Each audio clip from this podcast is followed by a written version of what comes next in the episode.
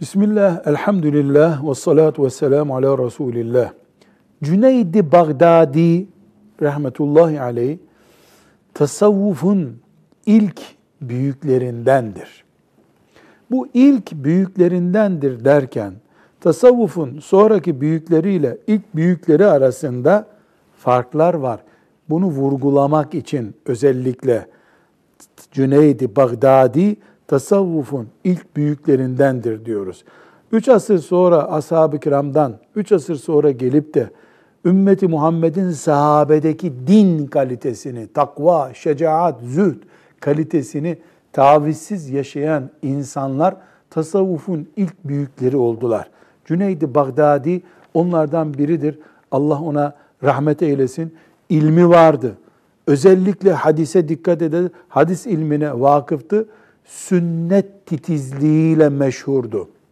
Aynı zamanda zekası, himmeti yüksek bir insandı.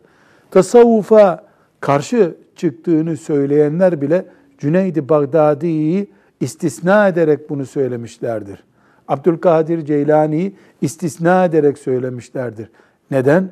Çünkü bunlar samimi ve himmetli ve gayretli dünyadan gerçekten ferahat ederek bir tasavvuf hayatı yaşamak istemişlerdir.